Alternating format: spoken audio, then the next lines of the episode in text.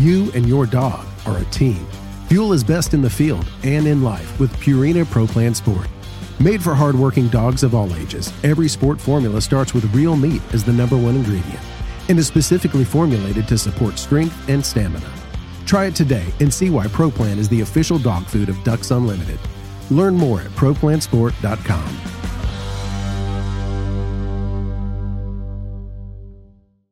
The following episode was recorded in the afternoon of September 11th, soon after Louisiana completed its early September teal survey, and also relatively soon after Hurricane Laura made landfall in southwestern Louisiana.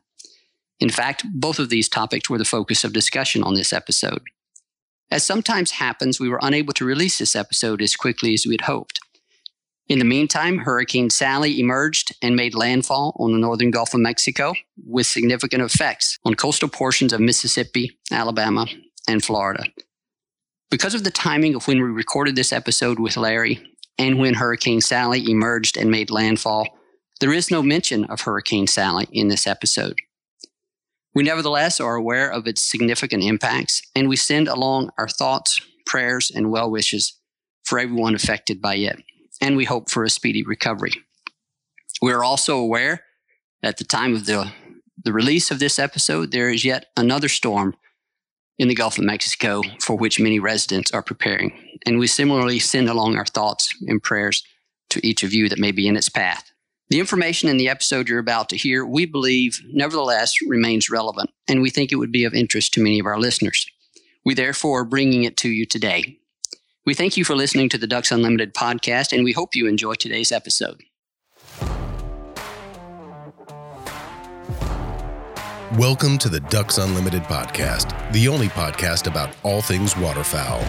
From hunting insights to science based discussions about ducks, geese, and issues affecting waterfowl and wetlands conservation in North America, we bring the resource to you. The DU Podcast with your host, Dr. Mike Brasher. On recent episodes, we have had conversations that took us to the northern end of the flyway as we're here in early September. The, the waterfowl seasons are underway in Canada. Teal migration is well underway. So we've had some conversations with folks in South Dakota, uh, in Manitoba, and we're going to have some conversations with folks in Saskatchewan a bit later on. Today, our conversation takes us to the other end of the flyway, all the way down to Louisiana, a very popular place to many of us that listen to this podcast. And we're going to be speaking with our good friend, frequent guest on the show, on the podcast, Larry Reynolds, waterfowl study leader for Louisiana Department of Wildlife and Fisheries, to talk about a couple of things. One, one is which the res- would be will be the results of their recent September teal survey. But we're also going to talk about um, something else that was that that happened here recently uh, specifically the uh, impacts from Hurricane Laura. We're going to talk about that. But uh, let me welcome in Larry to the podcast. Larry, thanks for joining us here to have this conversation. Good morning, Mike. Thank you very much for the invite. We're here in early September, a lot of stuff going on. This is normally the time of, of year when waterfowl hunters in coastal Louisiana are super excited about this first opportunity to get out in the marsh. They've looked forward to this uh, all year long since the close of the waterfowl hunting season in, in January, anticipating this early this early teal season, which oftentimes is really good, really productive in Louisiana and some of the other Gulf states. This year is different. Uh, and you know, it's we've we've had instances like this in the past when you, we live on the Gulf Coast we know that tropical storms are, uh, you know, are, are, a fact of life. You've lived there a long time. I lived there for 14 years, and we, uh, while we were there, uh, went through several of these. Uh, that, but you know, we had Hurricane Laura hit a couple of weeks ago, and that's where we want to start this conversation. We're going to get to the duck numbers here a bit later on, but we have to put things in perspective and realize that the the impacts from Hurricane Laura were, were extensive. Uh, I know you were up in the air flying these surveys this past week, and we want to talk about that a little bit from the perspective of, of what you saw. But we know that there um, that people in southwestern Louisiana continue to to be affected by this. They're going to be affected by this for a long for for a long time to come. But Larry, you having seen what has actually unfolded there um, with the landfall of Hurricane Laura. Just talk about what you saw. I, I, I don't really know the the right word, Mike, but but when you see the extent of damage of this of this kind, you're awestruck for, you know, for a short period of time. The damage to structures, homes, camps, um, infrastructure that we depend on every day um, is, it, I mean, it's simply awesome when you see fields of metal debris from siding and roofs and, and those pieces of metal wrapped around uh, trees that are still standing. Every single uh, power line and telephone pole uh, snapped off a few feet uh, from the ground. Um, tremendous amounts of debris out in the marsh. My my survey transects uh, in southwest Louisiana extend from the coastline inland to about uh, I 10. And so um, most of the communities that I fly over are the smaller communities. Uh, we, we touch just to the southern and western edge of, of Lake Charles. But there's no place in that extent um, from just east of the Texas border all the way to about the middle part of the state. There is some evident damage everywhere you go. And in a lot of places, places that are, are special to me personally because I hunt fairly close to there, the towns of Cameron, Creole, Grand Chenier, it's pretty devastating to see just concrete pads where camps used to be. Uh, the hospital in Cameron, where I had to have my arms sewed up just a few months ago after an accident in the marsh.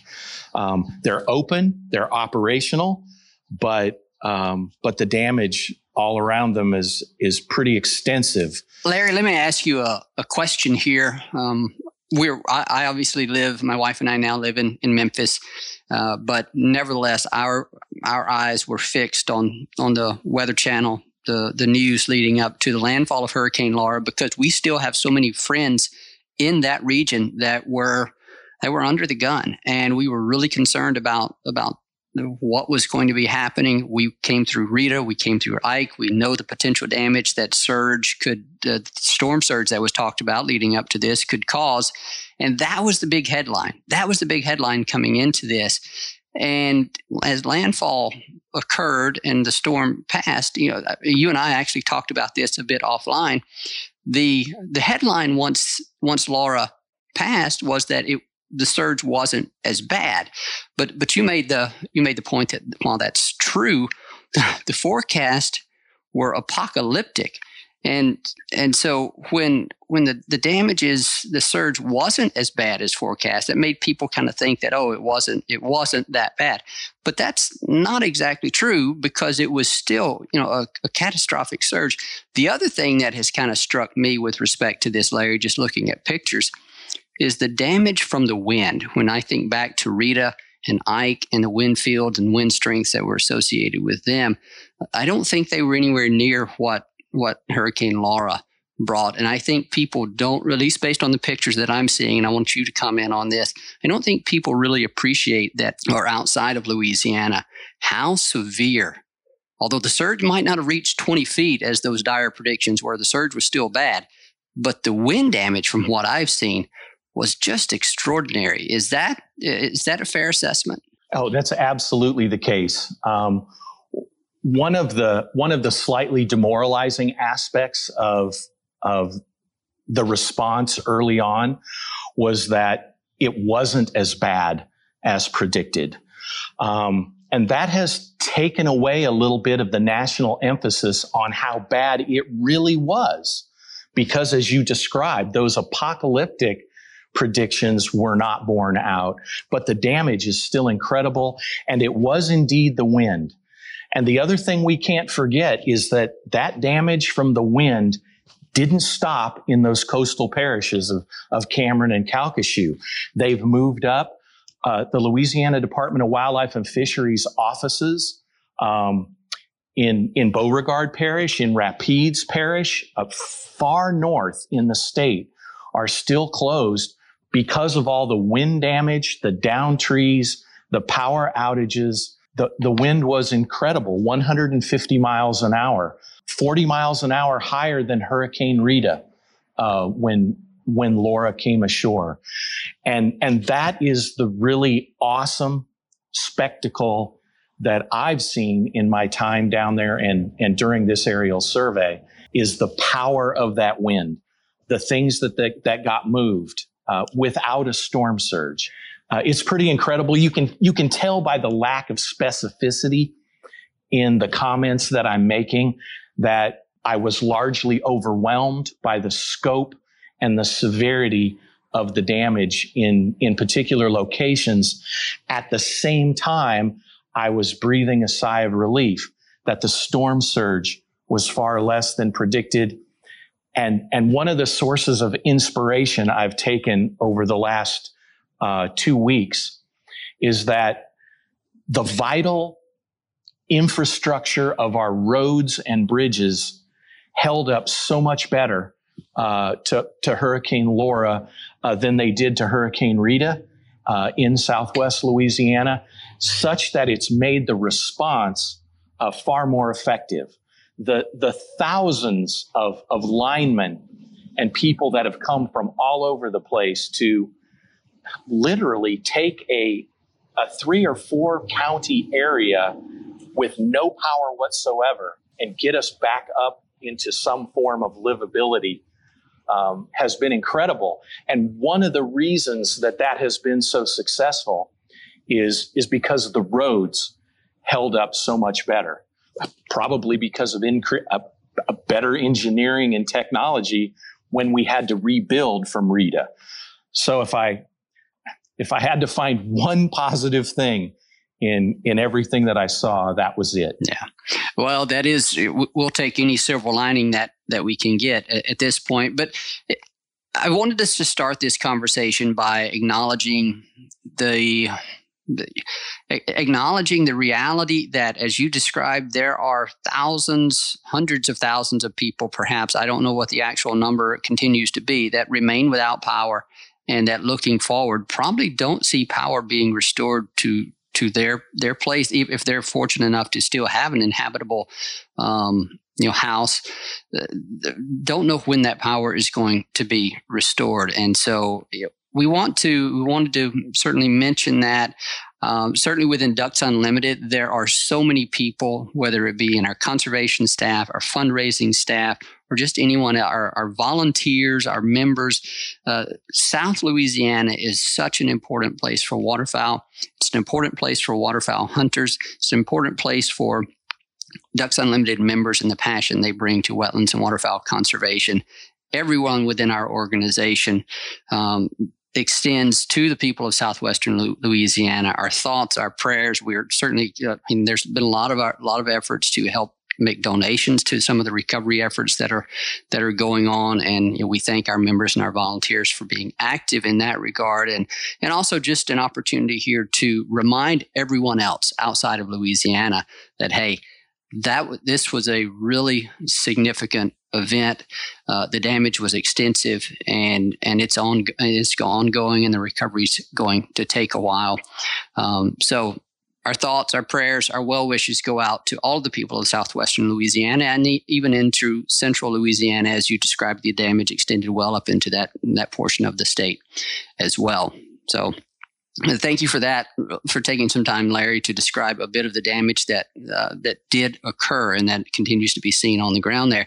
And and I think that part of the conversation is going to ex- extend into uh, this this next segment where we actually talk about the survey results because the the hurricane did have very significant impacts to waterfowl habitats as well. Some good, as you will as you will kind of talk about. There are some silver linings here as well on, on the wetland front.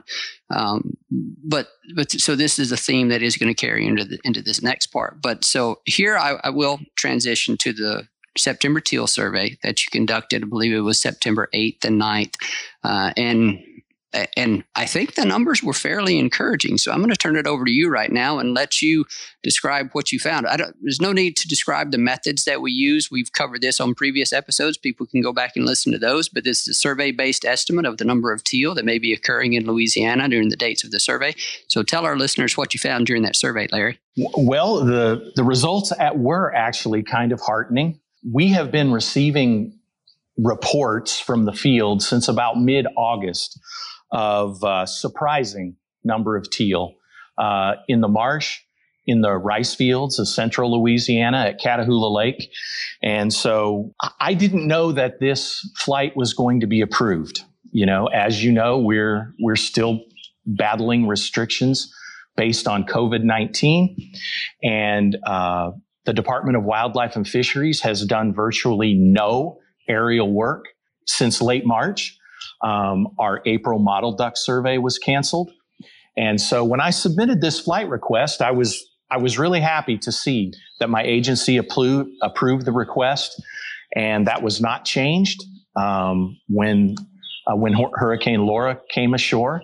And so we we did the survey on schedule um, as we would intend to do, and uh, the the estimate of 236,000 blue-winged teal from this survey is is nearly twice of what we saw at the same time last year and and four times the number that we saw 2 years ago. So just on the basis of total blue-winged teal count that is that's nothing but good news. It's higher than the the 5-year average. It's it's even a little higher than the long term average of, of 227,000 blue wings on this survey. And, and what was good about, about these estimates is that um, both in southwest Louisiana and in southeast Louisiana, um, the numbers were significantly higher uh, than in the recent past. So um, it appears that there are more blue wings in the state now than there uh, than there have been in recent years. And that's nothing but good news uh, for teal hunters in the state, which will um, hit the field on set.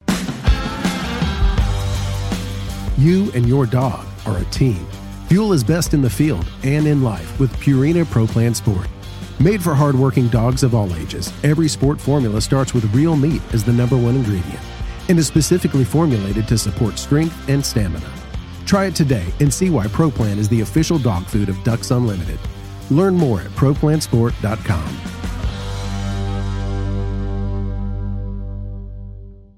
September the 12th.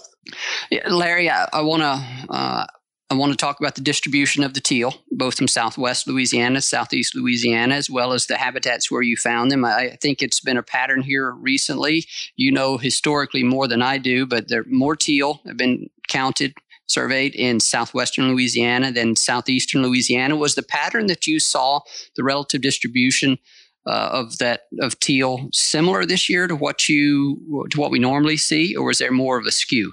Between southwest and southeast Louisiana, the pattern was pretty much as we've come to expect.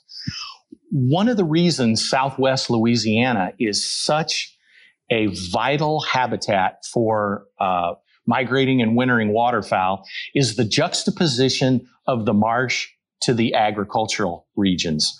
You have this complex of wetlands in that three or four parish area where the, the rice agriculture is adjacent to the coastal marsh.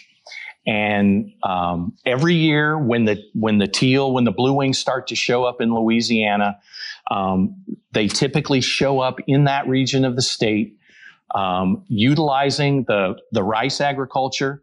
Uh, typically, this time of year, we've got uh, decent water on the landscape uh, because of the second crop rice agriculture, and that's typically where we see the large number of, of teal start to build up um, early in September. And so the, the distribution southwest to southeast um, across the coast was similar to what we expected. What we didn't expect was, well, I'm not going to say we didn't expect it because we all know what those storm impacts were in the coastal marsh of southwest Louisiana. Um, but but we saw virtually no teal in the marsh from the from the from the Texas co- from the Texas border all the way to the Atchafalaya Basin. We saw virtually no blue wings, very few mottled ducks, very few black bellied whistling ducks. We saw very few ducks at all on the, the coastal marsh portions of those transects. But once we transitioned into the agricultural region, um, we, we started to see a lot more birds. A, a lot more birds to the point that the um, that the average that the number of blue wings that we counted in southwest Louisiana was 45% higher than the most recent 10 year average in that area. So not only were there more birds in the ag compared to the marsh, which is typical, but this year it was even more extreme. And the thing that really that that really drove that point home to us flying the survey was mottled ducks. I mean, mottled ducks are during the September survey, you fly a lot of miles, a lot of hours without seeing very many birds. I mean, you know, typically our our surveys are anywhere from 1.5 to 3 million birds. And, and this survey's total duck is, is 268,000. And it was an above average year. So this, sep- this September survey is long, hot, arduous without seeing a tremendous number of birds. But mottled ducks always keep you in the game because as you're flying these coastal transects, you're constantly seeing a pair here, a small group there. That was not the case this year. We didn't see very many mottled ducks at all until we got into the ag. And then when we saw them, we saw them in very large groups. And so that just reinforced the distribution that we were seeing uh, from the other ducks as well.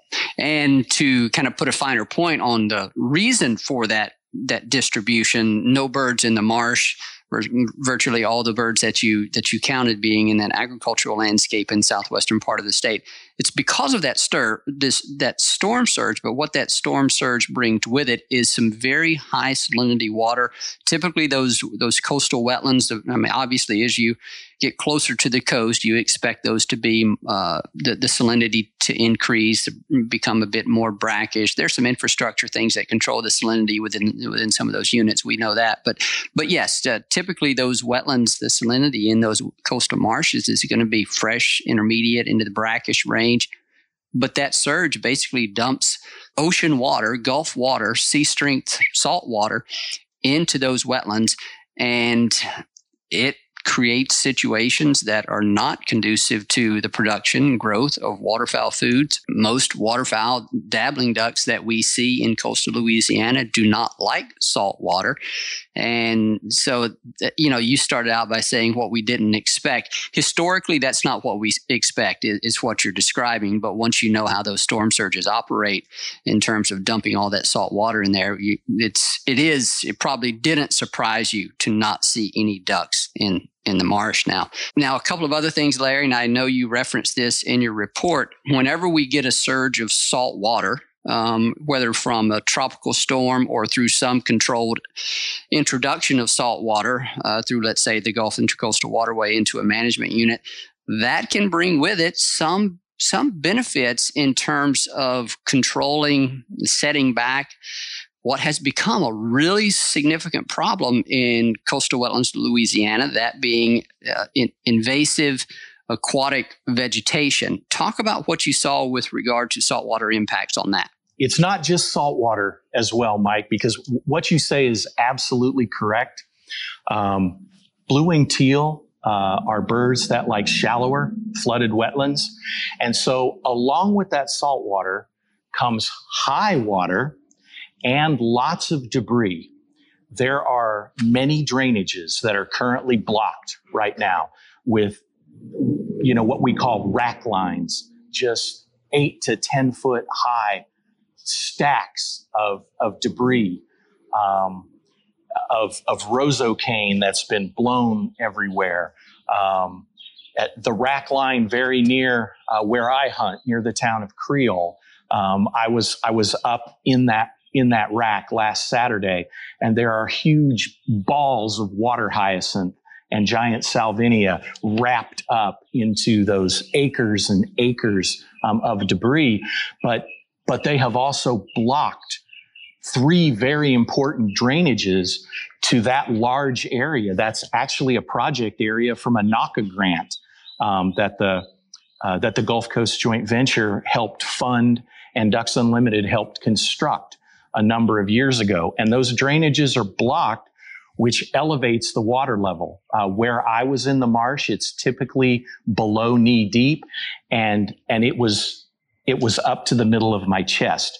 So we not only have salinity, we not only have salinity, but we have high water and we have blocked drainages that's going to keep that higher salinity, higher water levels in place for an extended period of time. So not only does it inhibit, now we're talking short term, short term, it really compromises the habitat quality for waterfowl, especially species that favor shallow uh, habitats like blue-winged teal. On the short term, this, this storm surge and everything that comes with it has greatly compromised the short term habitat quality out there. And that is the fundamental reason that so few teal, mottled ducks, black bellied whistling ducks were seen on the coastal marsh portions of these transects. And instead, we encountered them uh, in the agricultural region. But now we now we've we've laid out the doom and gloom, but it's short term. Long term, a number of places in the state, and and you're right, I referenced them in the report. Um, if you look back at say last September's report, you'll you'll see that I wrote about important wintering habitats in Southwest Louisiana that were literally covered with water hyacinth or giant salvinia. I, I talked about that those invasive aquatics reducing the habitat quality. You cannot find those invasive aquatics today. They have either been blown away or they have been balled up in the debris rack lines or they have been killed by the, the salinity uh, in the storm surge.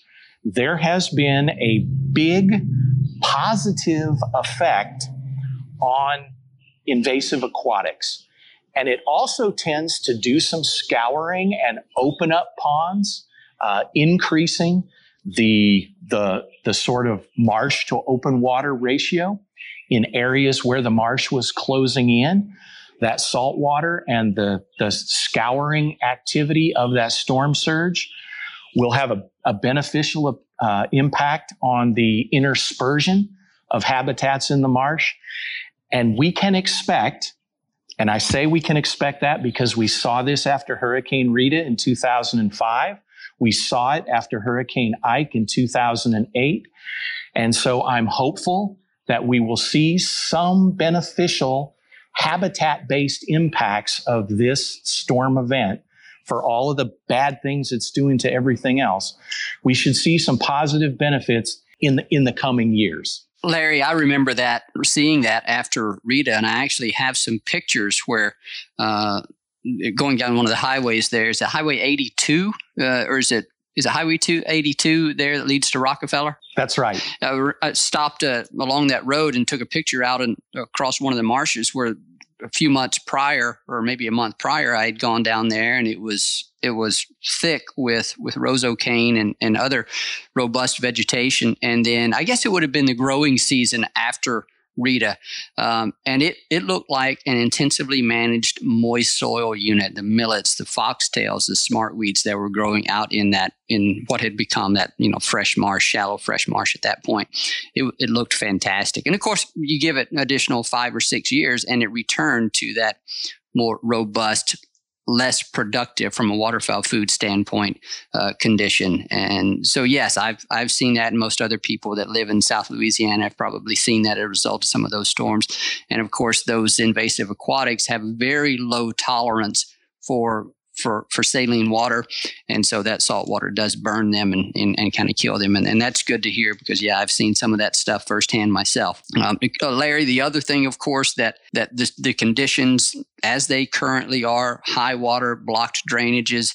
Uh, that that it's going to do is it's going to make it much more difficult for a lot of hunters to even if they wanted to if they wanted to give it a shot it's going to make it much more difficult uh, for them to access some of their hunting locations. So it's like rubbing salt in an already gaping wound that even if they had time to get out there there may not be there may not be any point in it given the water levels that you've described but even if they happen to be in an area where the water levels were low, the, the access to some of those areas is going to be greatly reduced, at least right now. Do you expect much waterfowl hunting in southwestern Louisiana here in the early teal season in the marshes? I believe that it'll be much reduced. We already know that a couple of large traditional uh, legendary hunting clubs in southwest Louisiana will not open for the hunting season. A lot of those lodges have been damaged. You know, a lot of the hunting in Southwest Louisiana um, has a long traditional heritage with camps, lodges, guide services associated with them. And uh, uh, in fact, Oak Grove Hunting Club will not open for hunting this year, primarily because all of their guides and most of their staff um, are, are either homeless or their, their homes have been have, have really been compromised by storm impacts. Impact from the from the wrack lines, from the, the those block drainages.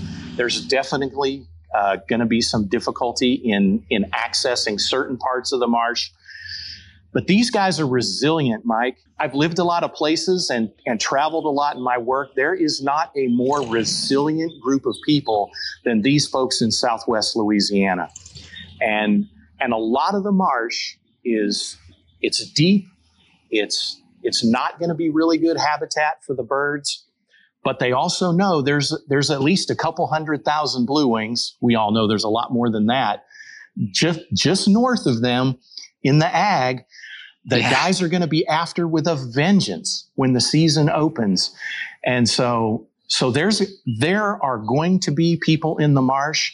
Um, we know the effort's going to be greatly reduced, but I don't think you'll have too much trouble finding a duck hunter. Uh, when the teal season opens. That, that's good. I'm sure you will hear many times down there here over the next couple of weeks. You can't kill them on the couch. You got to be out in the marsh. Uh, so, Larry, uh, talking about the opportunities for uh, for uh, hunting and the number of teal that you observed in the agricultural landscape there, and, and kind of working your way on up to Catahoula Lake during your your surveys, maybe on the transects or even off transects, sometime, did you see any uh, did you see much additional shallow habitat in, let's say, pastures or other non-rice fields that might be might have occurred, uh, been left as a result of the rains from Hurricane Laura? Is there some of that out there on the landscape for people to take advantage of? You know, Mike, this is where I'm going to sound a lot like the national media. Not as much as I expected to see. I expected hmm. to see water everywhere, lots of sheet flooding everywhere I went. Only in a only in a couple of locations. Um, there is definitely above average shallow flooding in the agricultural landscape compared to normal, but it's it's not what I expected. Um, most of the water out there is managed water. Um, it's in rice agriculture. It wasn't as widespread as I expected. Now that's a highly biased statement because uh, we don't we don't collect data on on wetland availability as we're flying these transects, like they do on the BPOP survey up north or on the North Dakota uh, breeding population ground survey. Um, so, so what you're what you're getting is is my perspective, which is why that ends up in the comments section rather than a data table. I and the rest of the crew were impressed with the fact that the flooding was not um, was not that extensive in the agricultural regions. And that's kind of consistent with, with what this storm did, that it, it wasn't the rainfall. The storm surge was less than, uh, than expected. It was, it was the wind that, that really did the damage. And so um, we're in good shape. Don't get me wrong. Uh, that, that habitat, as I said, is in above average condition, but it wasn't ex- as extensive as we expected. Interesting. Larry, that's probably going to uh, wrap it up for us here. I appreciate you taking the time to share these insights with us. Anything else that you want to uh, that you want to leave our listeners with? You know, the one thing uh, before I, I, turn it over to you for that, the one thing that I would I have to say I would be I would be remiss and I would regret it if I if I overlooked this, and I don't don't mean to in any way. Uh, we we talk about the impacts from the hurricane to the residents and property and um, and livelihoods of people in southwestern Louisiana. We can't forget about our, our comrades, our partners, our friends and family in southeastern Texas as well. They ended up on the western side of the storm. Uh, that granted, if you're if you're going to be in a uh, in in the in the zone of landfall for a a, tropical storm, you want to be on the west side of that eye, and that's kind of where they ended up being. And so the damages they incurred were not as severe as they could have been, but nevertheless, they didn't come out of this unscathed either. And so we want to make sure we acknowledge the the, the impacts, effects that they were facing as well. So um, yeah, so yes, uh, acknowledge the people out in, in southeastern Texas as well. We don't want to forget about them. But anything that you want to leave our listeners with, Larry, with respect to what you saw or what we might expect going forward? I'd like to talk a little bit about Catahoula Lake.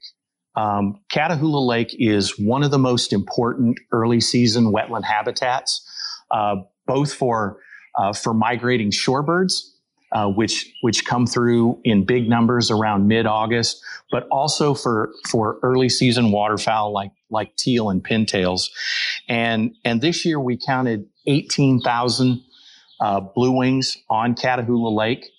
Um, more evidence that that the rainfall wasn't as big an issue as we feared it would be.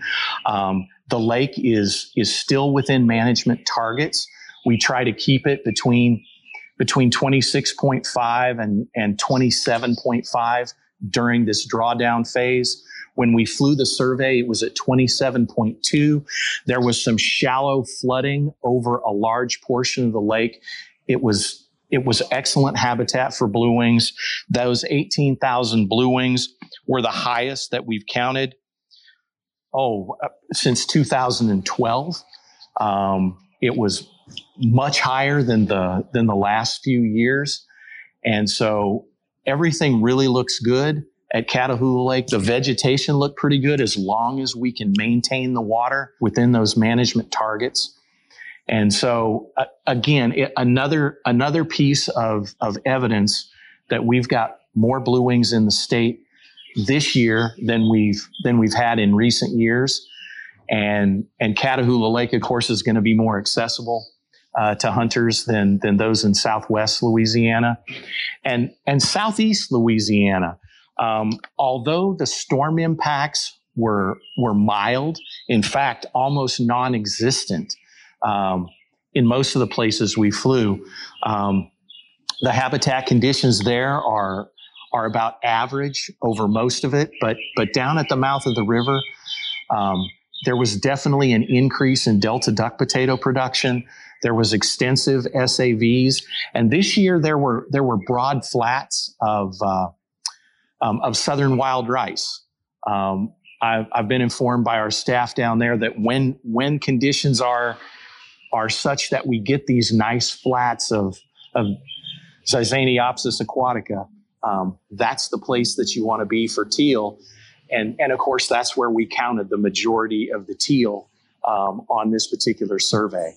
So um, I know our focus is a, is appropriately fixed on Southwest Louisiana, but but we we saw pretty good things in in Southeast Louisiana and at Catahoula Lake as well. That's good to hear. Uh, hunters and outdoor lovers in Louisiana will take every bit of good news that they can get right now. This has been a very difficult year in so many respects. Um, you know, the latest blow being one of the most significant. But yes, thank you for bringing bringing a bit of good news with respect to the number of teal. That is certainly an uplifting piece of information uh, compared to the, the, past couple of years. And uh, so, good luck to all the, the hunters that are out there in the early teal season finding some of these birds and uh, and taking advantage of what is a wonderful resource and a wonderful place to pursue these birds. And so, Larry, I, I don't know if you're going to be able to get out at all, uh, knowing the impacts on your lease, but if you are able to, best of luck to you. Uh, and Uh, and again, on behalf of everyone at Ducks Unlimited, we extend our thoughts, prayers, and well wishes to to everyone affected by the storms in uh, throughout Louisiana, southeastern Texas, uh, and as you said, Larry, they are an incredibly resilient bunch. That we know that that they will will rebuild, they will recover, uh, and we'll get back to normal. And uh, as soon as we can, it's a long road ahead, but but we'll get there. Any final comments, Larry? I, I hope this good news manifests itself into good hunting success for those that are that are able uh, to get out and, and get after them. Um, uh, otherwise, I, I echo your sentiments, Mike. Thank you very much. A very special thanks to our guest on today's show and, and frequent guest of the show, good friend of mine, Larry Reynolds with Louisiana Department of Wildlife and Fisheries. We, we greatly appreciate him taking the time to, time to share with us insights from from South Louisiana, what he saw in terms of teal numbers, as well as the uh, the, the, damage that was wrought by Hurricane Laura as it came uh, as it made landfall a couple of weeks ago. As always, we thank our producer, Clay Baird, for the great work that he does. And of course, you, the listeners, you're the most important part of this effort. We thank you for spending your time with us, supporting the podcast, and we thank you for your commitment to wetlands and waterfowl conservation.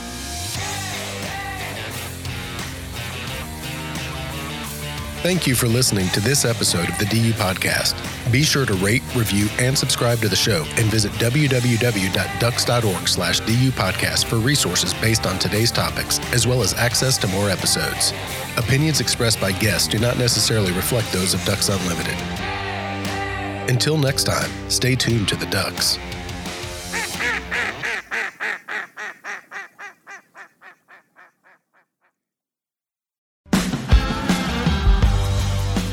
You and your dog are a team. Fuel is best in the field and in life with Purina Pro Plan Sport. Made for hardworking dogs of all ages, every sport formula starts with real meat as the number one ingredient and is specifically formulated to support strength and stamina. Try it today and see why ProPlan is the official dog food of Ducks Unlimited. Learn more at ProPlansport.com.